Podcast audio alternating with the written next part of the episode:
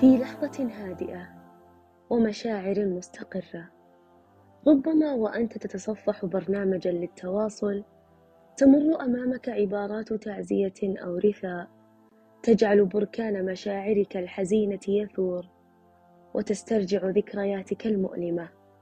كل هذا وأنت لا تعرف عن المفقود إلا اسمه.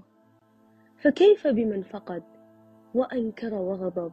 وساوم واكتأب إلى أن مر عليه الزمن وتقبل وربما إلى الآن واللحظة متوقفة به عند خبر الفقد وإلى الآن تمر دقائقه مثقلة. قام فريق التوعية بعمل استبيان عن الطريقة التي تلقى بها الأشخاص الأخبار المؤلمة وما نتج عن ذلك. ذكر أحدهم أنه أصيب بارتفاع ضغط مزمن نتيجة لطريقة تلقيه خبر وفاة والده. جود تراها ماتت. ثلاث كلمات تركت في أحدهم ندبة جعلته يبتعد عن أحبته خوفا من ألم فقدانهم. وأخرى تقول حالة اكتئاب طويلة مرت بها عند معرفتها لخبر فقدان قريبها. بطريقة مفاجئة من برنامج للتواصل. جميع ردود الفعل التي يتعرض لها الشخص بعد تلقيه خبر مفجع تسمى اضطراب ما بعد الصدمة.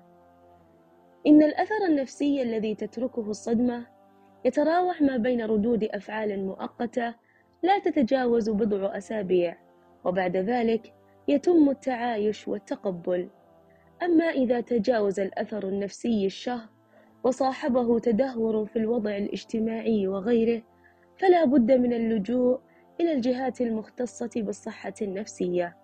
ولتفادي الضرر النفسي وما يتبعه من الآثار يجب أن يحرص الجميع على نقل الأخبار الصادمة بطريقة متأنية واختيار الوقت والمكان المناسبين لمساعدة المتلقي على الهدوء والتخفيف من شدة الانفعال والحرص أيضا على نقلها بطريقة واقعية وصادقة بلا تهويل للحفاظ على المتلقي من الضرر النفسي الجسيم.